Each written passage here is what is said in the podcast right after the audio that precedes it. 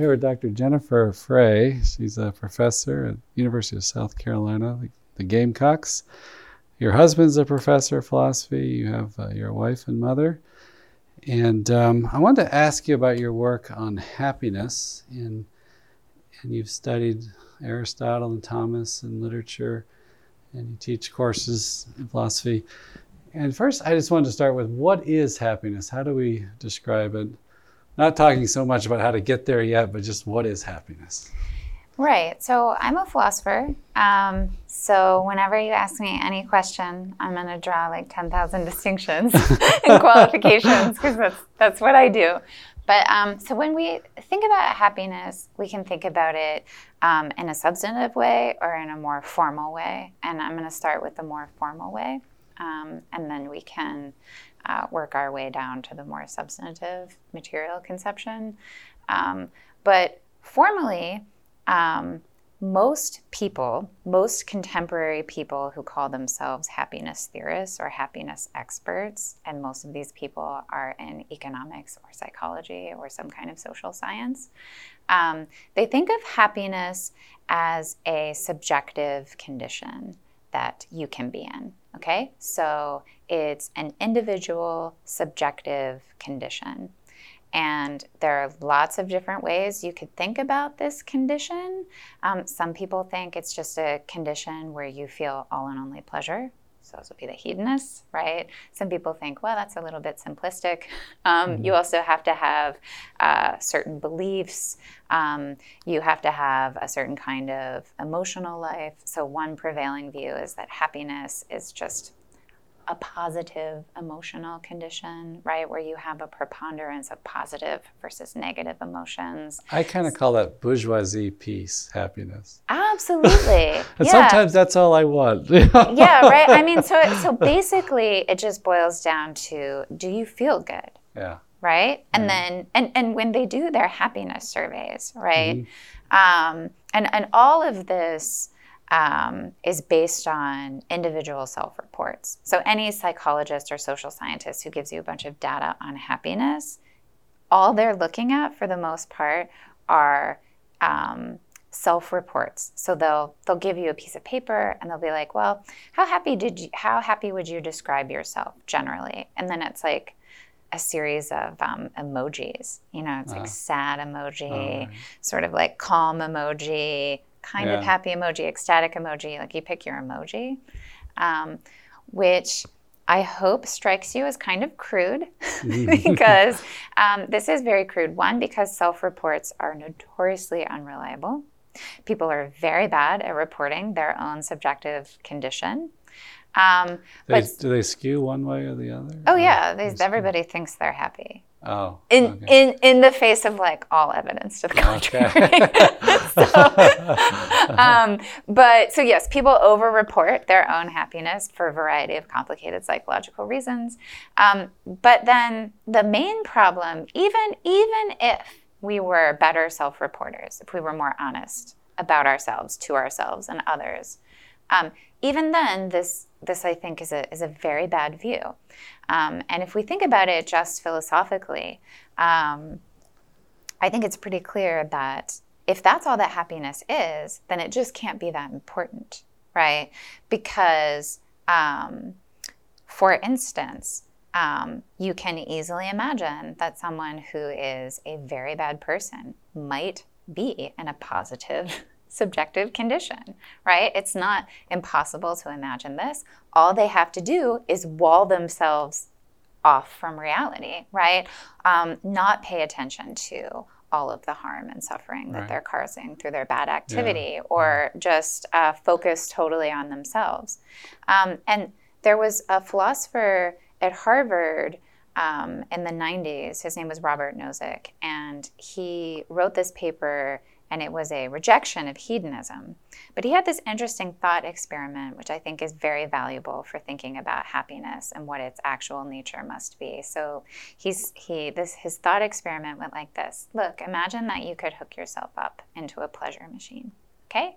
And once you go inside the machine, you will feel, you will experience as if it were real, all and only pleasures. Also, you will not know that you're in a pleasure machine. Mm-hmm. So for you, it's going to seem like real life. Your brain is being manipulated so that you only have positive experiences. Um, and he poses the question to his reader Would you get in that machine? And now I think most people um, will want to answer this no, right? I would not get into the machine. And the question is why, right? Um, so, all that the thought experiment does is it gets you to reflect on your reasons why you would or would not go mm-hmm. into this machine. Because um, I guess now, we have a concept, yeah. fundamentally, just like there's a state of happiness that we know that it's not just interior feeling, but it's like that our whole life is moving towards something good, or there's some fun, fundamental thing that even yeah, yeah, so there are two things you said there that yeah. I think are so important. Yeah. One is you referenced your whole life. Mm-hmm. Of course, if you're in the pleasure machine, you're not really mm-hmm. living a life, right? right. Um, you're just being stimulated externally right. Right. so as to feel like you're living a life. Um, and then, secondly, you said we're moving towards some real good. Mm-hmm. And of mm-hmm. course, that's what's also missing from the contemporary subjectivist account of happiness. Um, there is nothing exterior that really matters to this picture, right? It's all an internal condition. Yeah. And so there's no objectivity, it's all subjective. Right. Um, and that means that it's been divorced from the good, it's been right. divorced from reality. And that is what the pleasure machine thought experiment really brings out is the fact that subjectivism is divorced from reality. And the fact is that we are human creatures. Um, we want to be happy. we all want to be happy. This is just a fact. Um, but the question is what sort of life, right, yeah. is actually the happy life? Right. Right? Um, not a happy condition I may or may not be in at any given point, but a happy life, a good life. Yeah. And when we start to think hmm. about that way, we go back to the tradition of thinking of happiness that goes all the way back to Plato and Aristotle, um, but of course is um, beautifully theorized by Thomas Aquinas. And that is thinking of happiness in terms of an activity, right, yeah. of the whole person. Yeah. Um, and if you think about um, your life as a kind of ongoing activity, which surely it is, then the happy life will be, you know, the highest sort of thing that humans can do.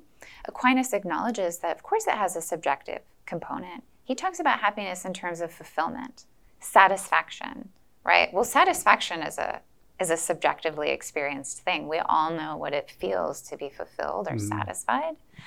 Um, but for Aquinas, happiness isn't mere satisfaction, it's the kind of satisfaction that you get, right, when you are living an excellent life. That is right. to say, when you are truly in communion with the greatest good.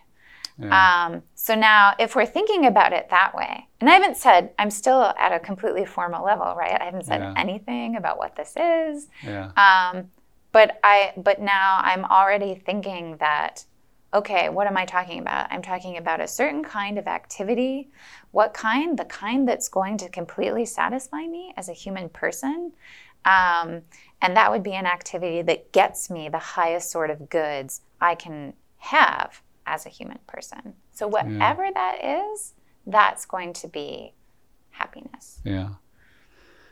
And i like connecting it to I just heard somebody comment. I forgot what the source was, but you know, Americans we have fascinations with the mafia, Godfather, and I watched this documentary on Giuliani's takedown of the five families, you know, mm-hmm. in New mm-hmm. York, and uh, and somebody in all that said, you know, these guys never, when when they say what they're proud of in their life, uh, they'll say something besides all their mob work. Like even they knew fundamentally, like the killing, the brutality, mm-hmm. and even the power. They would refer something else, like they were taking care of their family, or mm-hmm. you know. And I was like, I was struck by this. That's so true. I mean, it's presented in Hollywood as this glamorous, mm-hmm. powerful thing, but I think fundamentally, we just that's our experience. I guess is that when we are about these greater things and after the greater goods and realize the passingness of these hedonistic pleasures and stuff that that's I'm not even proud of that. You know, Right. at the end of life. Right, right. Yeah. Yeah, well, I think um, there is some truth to the old saying, you know, that the older you are, the wiser you are. Mhm. And that is that the older you get, um, the more you realize that um, the sort of fleeting things, which are typically the things that when Yeah. you're older don't don't really matter to you. Yeah, yeah. Um, they don't really sustain you anymore. Um, you don't even have to be especially virtuous or to have lived a good life to see that having a lot of power doesn't right. actually make you happy. Having a lot of wealth Yeah. doesn't actually make you happy and is more likely to make you miserable. Yeah. um, having these things that, you know, are, are goods. So when Aquinas, um, Aquinas in the treatise on happiness, um, after he says formally, like how we should think about happiness, then he goes through like candidates. Well, what would it be? Would it be pleasure? Would it be wealth? Would it be power? Would it be honor? Mhm. Um, and n- n- it's none of those things, Right. right? Why? Because none of those things completely satisfy us as human beings, right?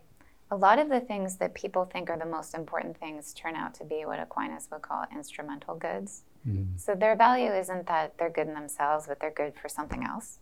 So, Mm. like wealth is a classic example of an instrumental good. Nobody just wants money. Um, The people- Scrooge McDuck. people want money. Right. Well, I mean, I suppose especially disordered people might want money as an end in itself, but m- most people want money because they want other stuff, yeah. right? Yeah. Um, or, um, but then take the case of something like, um, or powers like that too, Aquinas thinks. Um, because like power in and of itself, like it's power is only good insofar as you can use it for something, insofar as you can exercise your power. So then Yeah. the question is, well, for what am I exercising my power? Right? Is it just for me? Is Uh-huh. it just for so that I can accumulate more and Mhm. more power? Well, suppose that you have all the power, then what? Mhm. I mean, right? What are you going to do with that? What's your plan? Yeah. Um, and, um, you know, he rejects honor because honor. um, Precarious. it is precarious. So, one of the things, I suppose I haven't mentioned this yet, um, is that Aquinas also distinguishes between um, imperfect and perfect happiness. Um, and he thinks that perfect happiness um, we can only get um, after we die. It's just Yeah. sort of like a, a funny feature of this view um, that you have to die in order to be perfectly happy. But that's only because he thinks that perfect happiness is something that, once attained, can never be lost. Um, and so he thinks um, the only candidate for perfect happiness is communion with God Yeah. um, because God is the only thing. So Aquinas doesn't think that any created good um, can satisfy us. Why? Well, because we are finite creatures with infinite capacities. So we have these two spiritual capacities capacity of intellect and a capacity of will, and they reach out to the infinite. So no finite good will satisfy them. Right. Um, and so he thinks of perfect happiness as communion with God, because communion with God, um, once you know God, once you see God face to face, there's literally like nothing left for you to know, Right. right? You now know on everything. Yeah. Um, because everything to be known is contained in God. And, that then God is also- infinite. So there's like an That's right. infinite.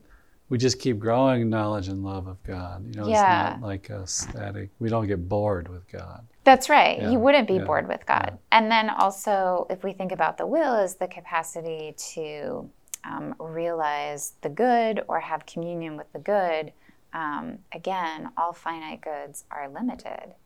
And so, even the best finite good you can think of um, is not going to completely satisfy you. Right. And, um, you know, if you think about um, St. Augustine's Confessions, right, is sort of the story of Gust- Augustine trying to deal with his restless heart, which is like Augustine's never satisfied.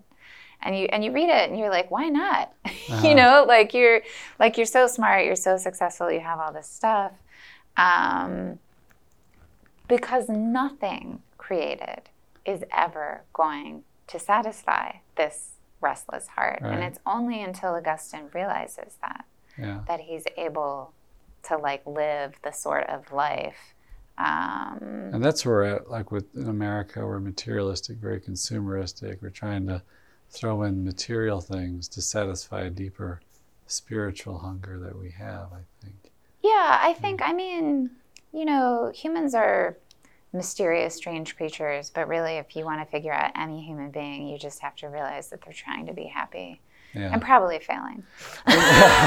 and we should say too that because I was listening to another podcast and you point this out, I think on his treatment on virtues begins with happiness. That's right. Yeah. So happiness is the primary concept. Um, so a virtue is that which is necessary to Yeah. attain your happiness.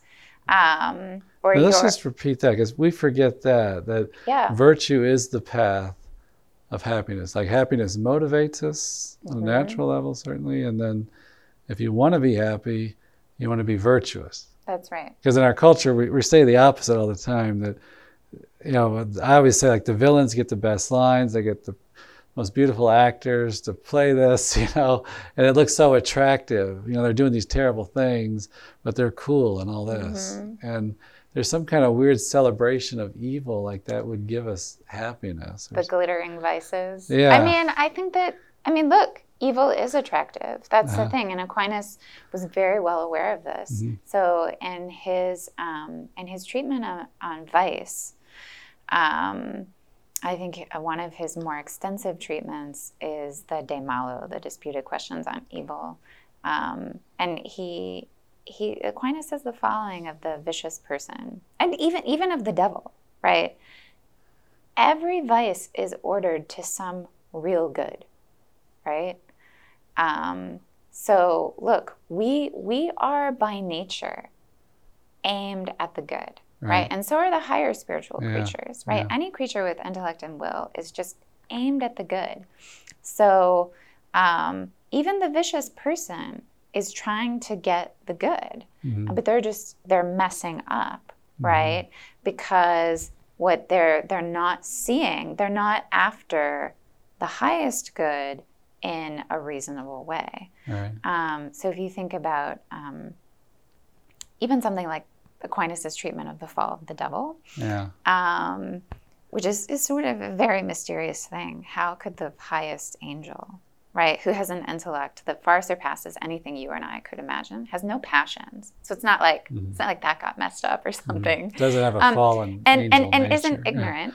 yeah. How is it that this creature chooses against God?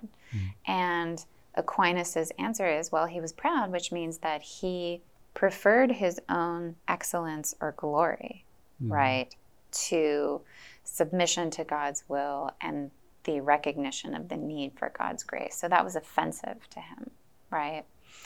Um, And also envy, right, from scripture. Does he talk about that? So Aquinas doesn't talk about it so much in terms No. of envy, but pride. Yeah. And that's because, you know, Aquinas thinks that pride is the root of all sin. yeah. Um, now, why would he think that? He thinks that because he thinks that every sin is inordinate self love, Yeah. all of them. Um, all of them at the end of the day boil down to inordinate self love, which means that you choose your own good over the highest common good. What's the highest common good? It's life with God.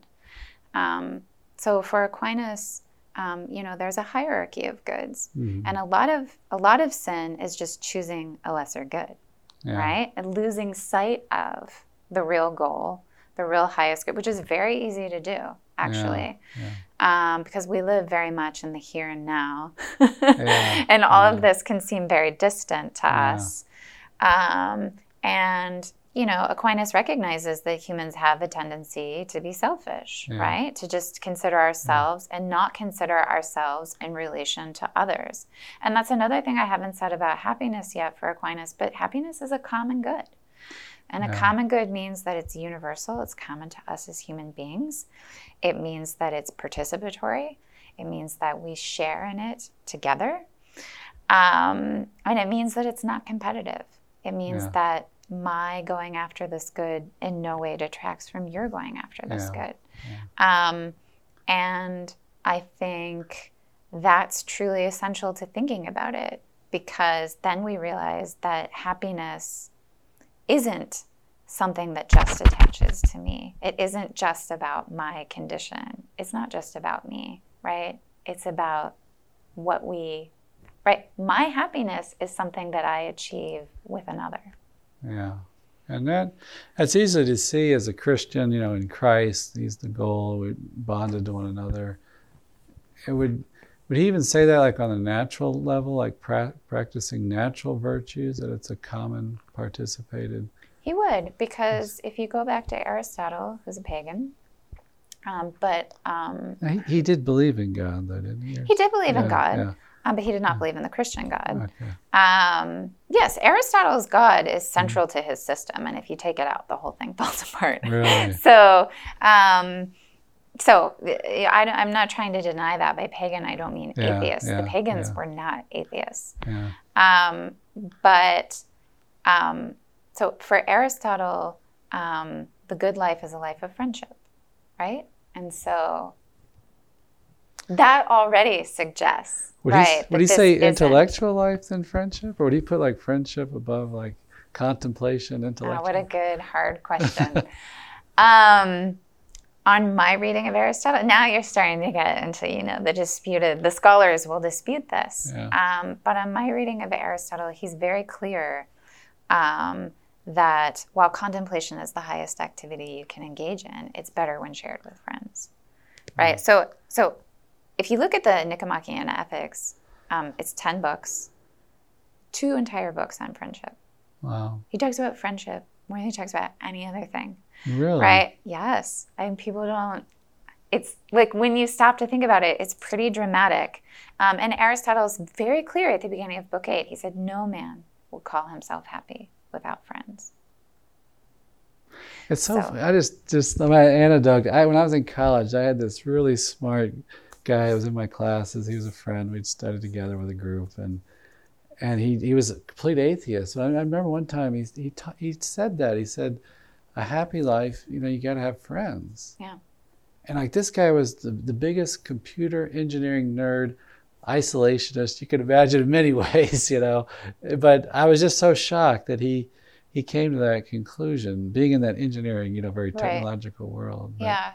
And there's, um, you know, there's a crisis of friendship right now yeah. that young people in this country in particular face. So I think 25% of millennials report that they have no friends. Yeah.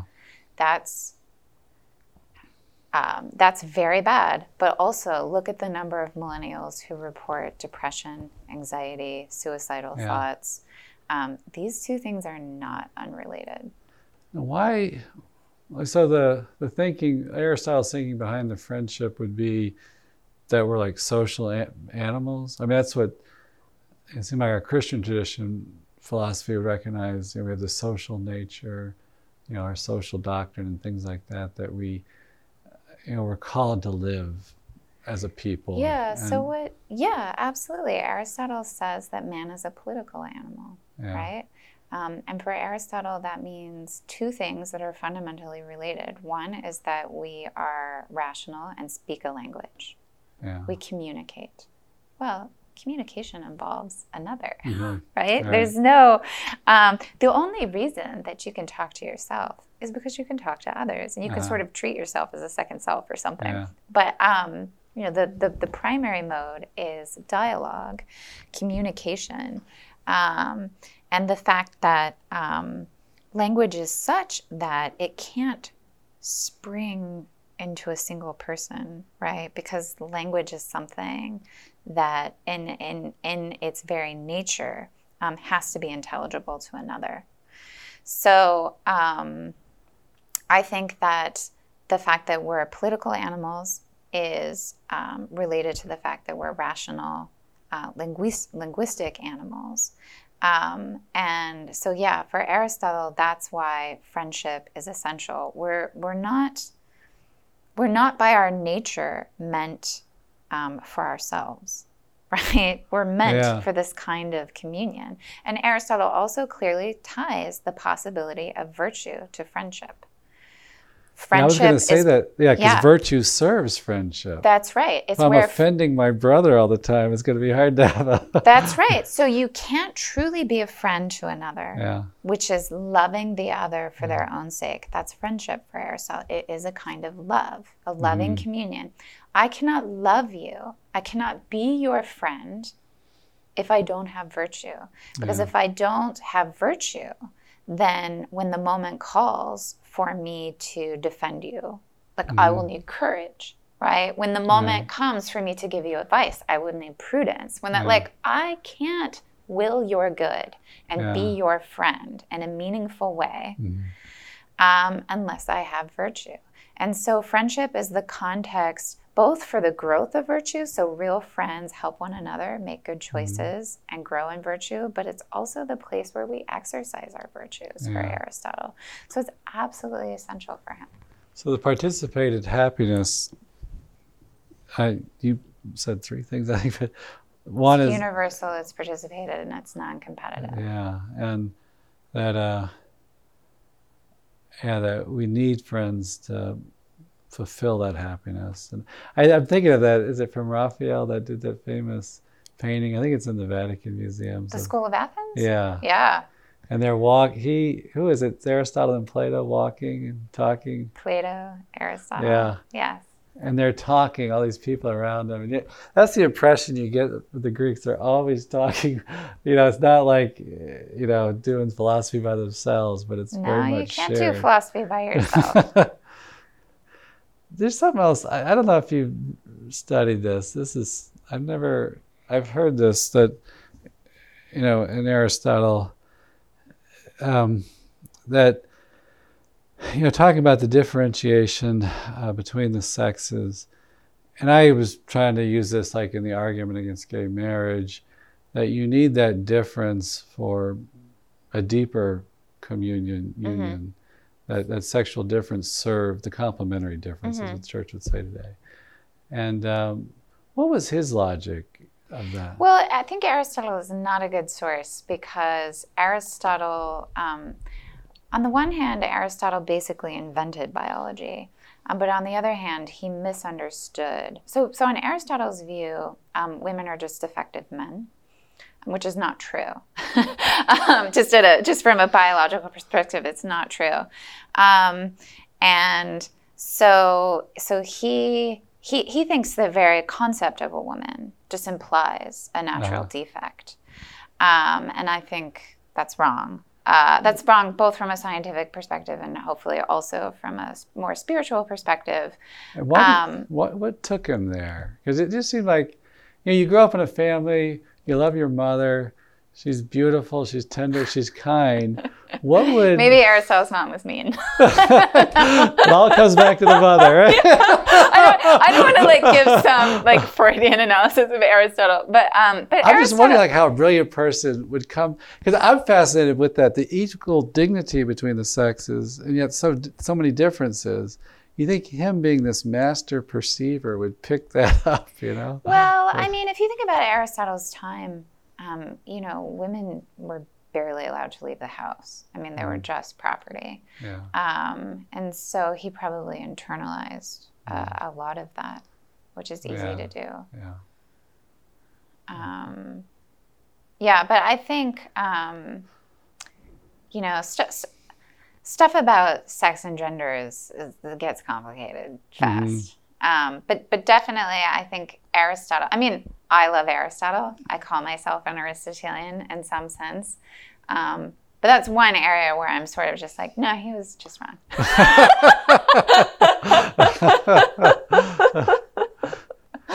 also, natural slaves, wrong. right. What? Um, do you know, like his explanation of why, in the animal world, you know, we see this this differentiation, and I mean, I guess you could see it for whatever prop, propagation of the species, whatever. But I don't know. There just seems like there's more mystery underneath it than that. I guess I'm trying to get at is. You need to ask my husband that question. He does that the, study. he's the he's the Aristotle scholar, and he works particularly on Aristotle's biology. Okay. You gotta get him on your podcast. Yeah. yeah. I just I I find it fascinating because our culture just presents it. You know, these two relationships, the gay relationship, and you know, it's just equal. And I'm like thinking, there's something more deeper about the two genders come together, you know. Yeah, well, I mean, I think it, um, I'm not sure that we have any cultural consensus about gender, but in the academy, I think increasingly there's acceptance of the idea that gender is socially constructed all the way down. Yeah. So, um, and I, I mean, I think that gender is in many important ways socially constructed. Mm-hmm. Um, you know, it's obvious that um, girls wearing pink is just mm-hmm. a convention. Mm-hmm. And in fact, if you go back 100 years, even, it was the opposite. Mm-hmm. Um, or men wearing pants is a social convention, mm-hmm. um, and, and a relatively new one at mm-hmm. that. Um, so, sure, I think we can talk about um, the difference between nature and convention and social construction. Um, but I think the radical thesis that's increasingly accepted as an obvious truth. And I think it's not obvious, although you have to make a lot of arguments um, because these people are very sophisticated. Uh, but the idea is that no, it's social all the way down. Mm-hmm. Um, and you know, for for for the ancients and the medievals, um, one, they're just not really thinking about gender. Like they don't care. It's like a minor yeah. concept. Who cares? Yeah. Um, but secondly, um, they put it, you know, like Aquinas puts it in the category of accident. Right. Um, I don't. I'm not sure that's gonna work, but I haven't like thought about it so much. Um, but I think the real question is um, a question about what's really the difference between nature and convention? And how mm-hmm. are we mm-hmm. going to draw the lines here? There's clearly conventional and natural aspects to it. Mm-hmm. and i think that's where the hard thinking needs to be done. Yeah. Let me ask you a question too. I, I was in i did a footprints of st paul and we stopped at athens. Oh wow. Yeah we did this cruise and went to somewhat like corinth and uh-huh. um, other places. I can't even think of it. but uh, yeah, Athens was my favorite place, and and uh, you know there at the Areopagus, he engaged the people, but it was the Parthenon, and uh-huh. and that thing's been blown to smithereens. Yeah, you know? yeah, it's been through a lot. Yeah, it's like it's a shell of its glory, but. I remember I went, and then that night I went to this incredibly beautiful have you been there? To... I've been to the Acropolis. Yeah, yes. and and they have that this very modern looking, it's just gorgeous, spectacular museum that overlooks the lighted Parthenon at night. And I remember watching this video there, and they talked about well, the Parthenon is it springs to life. You know, it's like a living building. And as soon as they said that, it just so resonated with me because there's, you know, they did all these architectural tricks to there's hardly a, really a flat straight line on it. You know, they bend mm-hmm. stuff and shorten stuff mm-hmm. to give you to make it when you look at it from a perspective that it it just it just seems like it's alive. You know, because I, mm-hmm. I, saw there's a lot of other smaller Parthenon style, mm-hmm. and none of them struck me right. like what this thing did. Right. you know, and that that is incredible, and right. and that you know, and then you go to that museum and they have all these statues, you know, recreated. You know, they have pieces. They they finished them off, and you're looking at like what we call classical architecture. Mm-hmm. Only this was 2,000 years before Michelangelo. what what about their culture caused this flowering of of philosophy and art? And I was wondering too, because like the Parthenon, all those it was all about gods. You know, it was a temple to the gods. Mm-hmm. I was wondering if that religious motivation which today in our culture we say is crippling art and real philosophy. You know, there's this very negative connotation that religious has. It's backwards, it's unreasonable, and all this mm. stuff. But I'm, I was just wondering, have you ever heard anything about that? Like, why this period of 500 BC was so incredible? Yeah, what a great question. I mean, um, so yes, there have been several um, interesting, important, influential studies. Sort of like um, the one that springs to mind is uh, Werner Jaeger's uh, Paideia. So hmm. Paideia is kind of um, the the Greek concept of of like education. You know, what does it mean to properly educate someone? And, and for the Greeks, that was the kind of enculturalization or something. Mm-hmm. Um, but I mean, I can only say, um, you know, f- from my own perspective, being someone who was very taken with Greek philosophy. Uh, as a young person, uh, really just sort of swept away by by Plato in particular um, is that what we what grows out of that period is this kind of um, recognition that um, you know the the most important things that we can be after are the things whose value is contained in themselves right so um, this this um, pretty hard distinction between an instrumental good and that which is simply good, right?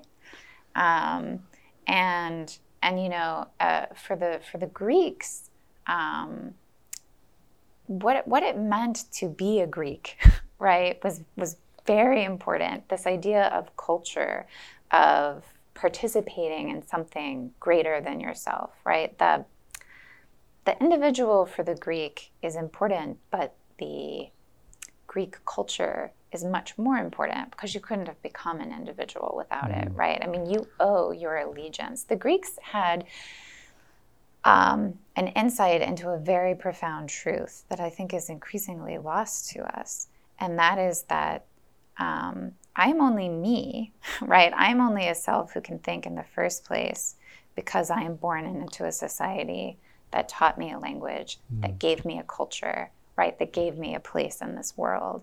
And, and my allegiance, right, is not first and foremost to myself. Right. Because I depend on this thing that's like greater mm. than myself. Um, and the ideals, right, that the Greeks were after um, are all ideals that are sort of transcendent in some important mm. way, like, you know, truth and justice and things like this. I mean, these are ideals that you will sacrifice yourself for mm. right? That you will die for, mm. right? That Socrates died for. Yeah. Um, and I think that's a very um, that's a very powerful thing, um, and and I think the fact that you can basically trace all of Western philosophy um, back to Socrates and the pre-Socratics and this you know, just this desire to understand why. Yeah. Because it's good. Yeah. it's good to know. Yeah. It's not because it makes us more powerful or whatever. It's because it's good.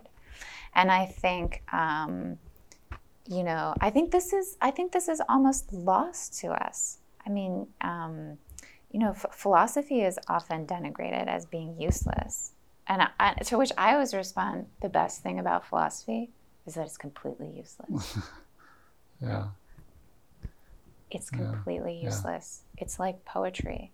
Poetry is also completely useless, right? Yeah. So is art. So is everything that is the best in us, mm-hmm. right? It's not it's not good because it's useful. Right. It's good because it's good. Right. right. And it's good because it makes us good. It's good because it makes us happy, right? Mm-hmm. Um, what is wrong with being happy? It's like somehow, somehow everyone thinks, no, no, no, you have to make money, and mm-hmm. I'm like, well, that's not going to work out. the studies show um, it, right? And studies show it overwhelming. Yeah, like, yeah. like the data here yeah. is staggering, and people, humans are stubborn. Yeah. They are. I'm sure you know. You listen to Confession. we are a stubborn kind of thing. Stiff neck. We're just like, no, you much money. Yeah. yeah. um, you know, I have to make something useful. Um, I mean, look, there's all kinds of. I don't. I don't mean to denigrate useful things. Um, but Do you I have an iPhone? I do. I do. It's ruining my life. Um, I, I wish I didn't. Uh, increasingly, I just want to throw it in the river. But um, you know, I think people need to allow themselves to make space, make more space for the useless things. Yeah. Yeah. I think Franciscanism has a history of that too, you know, celebrating Francis in nature and taking walks. And I I remember I struggled a lot with that. I could, I've always loved nature as a Boy Scout. Loved to do outdoor stuff, loved to hike and everything. But I, I was thinking, I, man, Francis, Francis got so much out of nature. I feel like I'm not there, you know. But I guess I've come to, you know, going to seminary. I was in Philadelphia for a year, and they had a beautiful symphony. We went listened to a Rachmaninoff culture, big Mhm. Russian community, uh, Mhm. Rachmaninoff concert, and uh, and and I, and I I liked classical music before, but I was just surprised, like like playing pickup basketball, going to the arts, and how that was enriched by faith. hmm That it did. I don't know if I was explicitly thinking about God, but there was something about the faith that allows us to draw more out of friendship, you know, out of the arts and through the good and the beautiful. And Yeah, I mean, I, I, I think, for example, um, here in America, uh, we have, um, you know, we have our, we have these national parks, um, which so John Muir, who was the um, immigrant from Scotland, who was really the force of nature behind um, preserving these spaces, um, called them natural cathedrals. yeah, And his argument for their importance was that human beings need to encounter natural beauty, right. um, and they need it for spiritual reasons. Um, and of course, what was he fighting? He was fighting everyone who came in and said, But this is incredibly useful land. We can mine this, we can make money, and this is crazy to just say, Oh, Right. like all of Yosemite Yeah, we can't yeah. use. And it's actually it's actually a miracle that Teddy Roosevelt listened to John Muir Mm. um, because if you think about it, he had every incentive not to listen to him. yeah, Um, but Teddy Roosevelt was a hunter. He he was a lover of nature, and at the end of the day, he he did believe um, that it was important to the national character.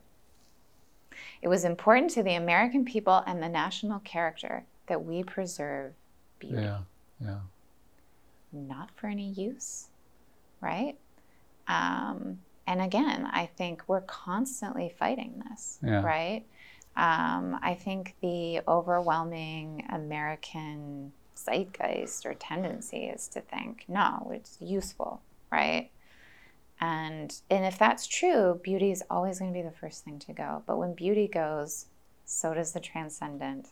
So does your connection with the beautiful yeah. namely God. And I think it really matters that John Muir called them, uh, you know, our, our natural cathedrals. Yeah. I think there's a famous story with John Muir and Teddy Roosevelt.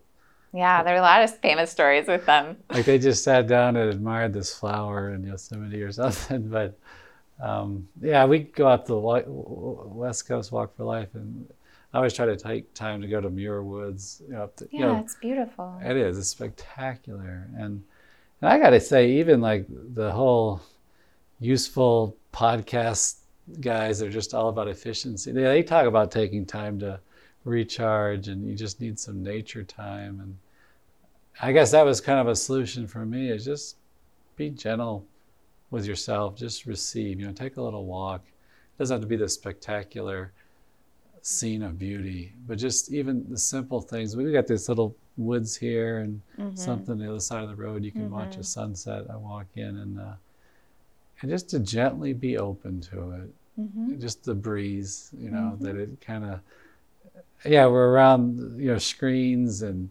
work all the time and we're living on cortisol. You know, you need kind of a refresher and uh, but that I also wanted to touch upon just have a few minutes left. Uh, you mentioned poetry. I know literature is a big love for you, and it is. And that connection with philosophy. Yeah. Talk about that. Okay. Um, so I actually have a literature and philosophy and theology podcast. It's called mm-hmm. Sacred and Profane Love, and um, you know you can find it on SoundCloud or iTunes or all these places where you get podcasts. Um, and of course, it's free. And basically, um, my podcast will, every episode treats a great work of literature, broadly construed, um, and a bit of philosophy or theology. So I've had episodes on Aquinas and Flannery O'Connor. I've had episodes on uh, Bernard Williams and Sophocles. Um, but the but like, why do I do this? Well, I love literature and poetry. But why do I love literature and poetry? Um, because I think that the importance or the value or the role that this has in a human life um, is very, very deep. Um, I don't think the importance of literature is a kind of escapism um, or a kind of like downtime. I think that it's about um, coming to a greater understanding of who and what you are, namely a human being. So it's it helps you come into a kind of self knowledge, um, and it also um, contains a lot of very important lessons, right, about how to struggle with your humanity and how to be a human being. Um, and so we're sort of exploring all of these issues in the podcast. Um, so I'll just give like an example. Um, I did an episode on Flaubert's Madame Bovary, which I think is hands down, if not the best, one of the best novels ever written. Um, what is Madame Bovary about? Well, in one sense, it's a book about adultery, but that's not um, that's not the that's a very surface level characterization.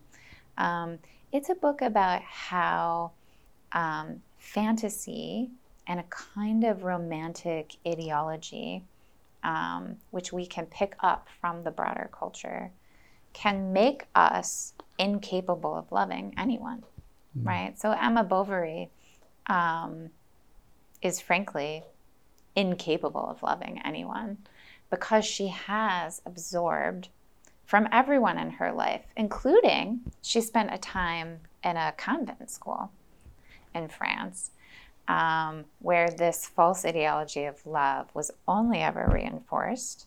Um, where love is all about uh, passions, right? This is very like passionate sort of thing. And of course, Emma Bovary does not experience this in her marriage. She doesn't experience it as a mother, right? It's sort of like, wives, you know, I have this very humdrum kind right, of existence. Right. I'm not feeling all of these passions. Yeah. So then she has some affairs, right? Where she is feeling all these passions, but it doesn't actually translate into the sort of happiness right. that she mm-hmm. expected it would, right? From reading all of the books. And this is before movies and TV. I mean, now the problem is exponentially worse. Um, and uh, anyway, you can see this sort of ideology, you can see it destroy Emma Bovary's life, and not just her life. You know, she destroys her husband's life, her children's life. Um, and when you read this, um, of course, it's a it's it's beautifully written, um, etc. But you you come to this realization, um, if if you're honest with yourself, I think about how you also, right, are susceptible to certain ideologies, probably also certain ideologies of love that are maybe preventing you from authentically loving someone. Um, I mean, Flaubert um, became very famous after writing um, Madame Bovary, uh, which was also banned, which I think is crazy.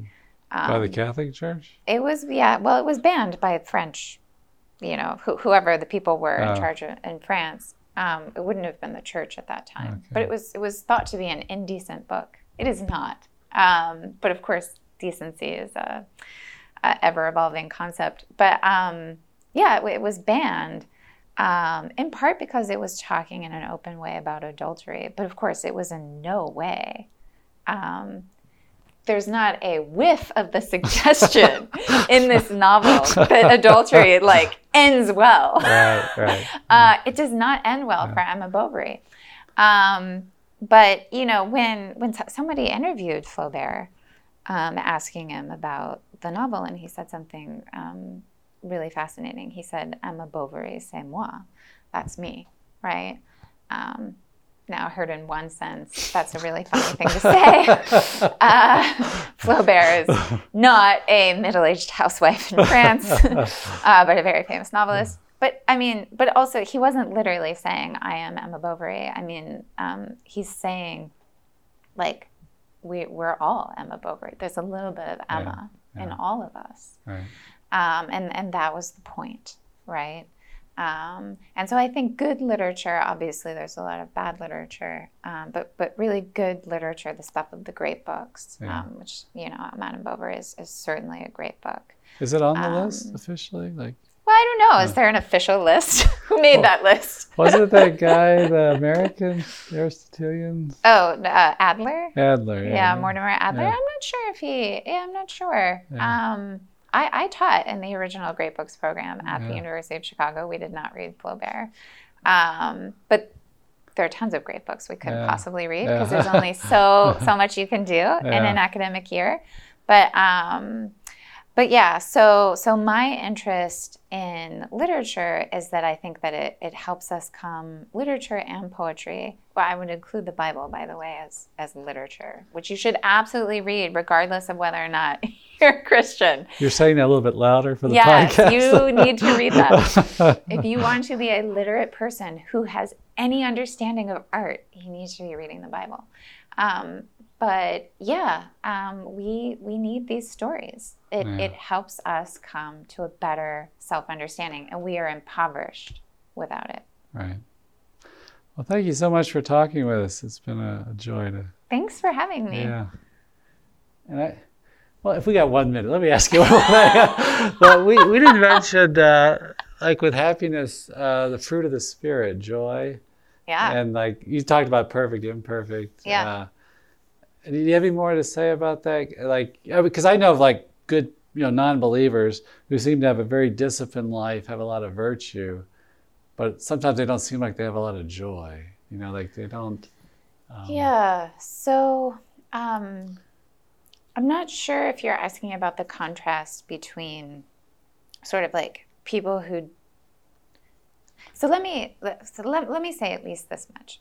One of the things that re- is really striking about Aristotle.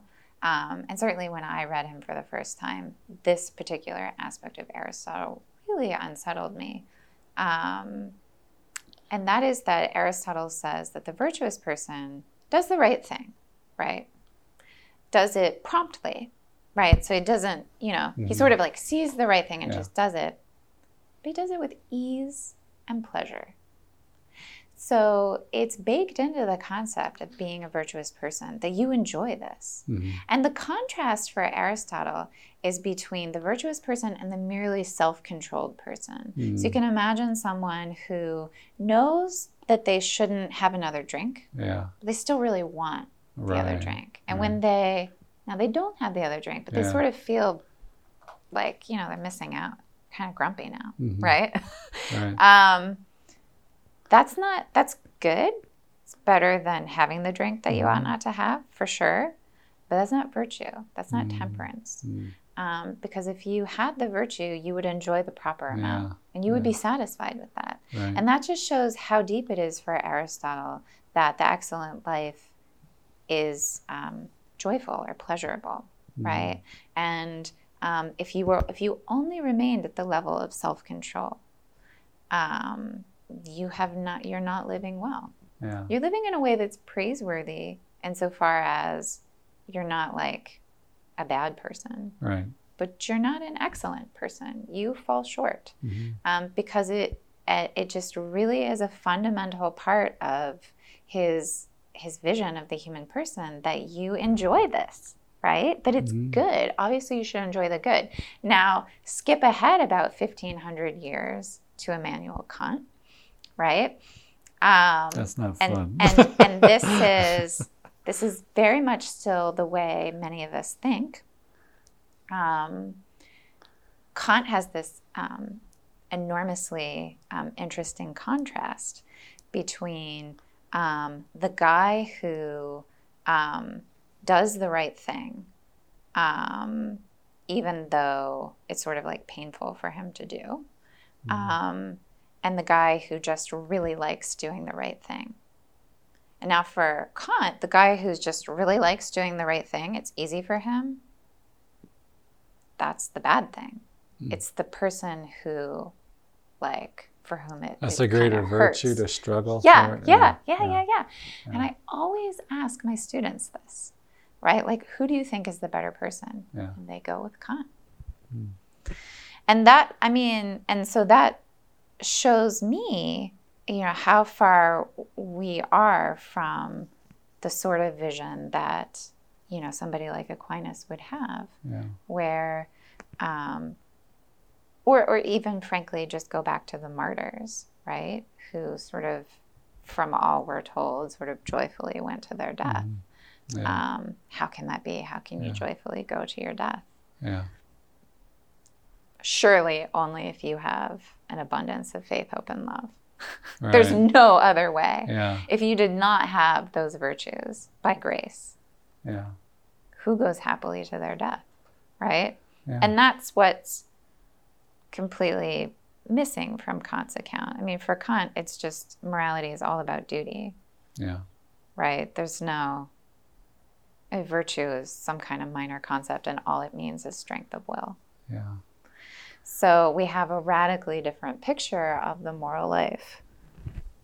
I know some have argued about like, like kind of a natural ends to man and a supernatural end, and I guess I'm thinking like like practicing theological virtues, faith, hope, and love, mm-hmm. and being given the gift of the Holy Spirit, this unsurpassing joy, that that would exceed like the practice of natural virtue. It does. Yeah. Right, but also remember that um, grace perfects and presupposes nature. Right. So you know, I mean, as a philosopher, that's the level at which I'm working. Is the level yeah. of nature we'll leave grace to the theologians. But um, I'm trying to pour the Holy Spirit into people's hearts. Yeah, yeah, um, right. But they, but you know, virtue is a kind of preparation for that right, too. Right. Yeah, make way for the kingdom. Prepare the way for the kingdom. well, thanks you so much uh, for yeah. speaking. Yeah, thank you.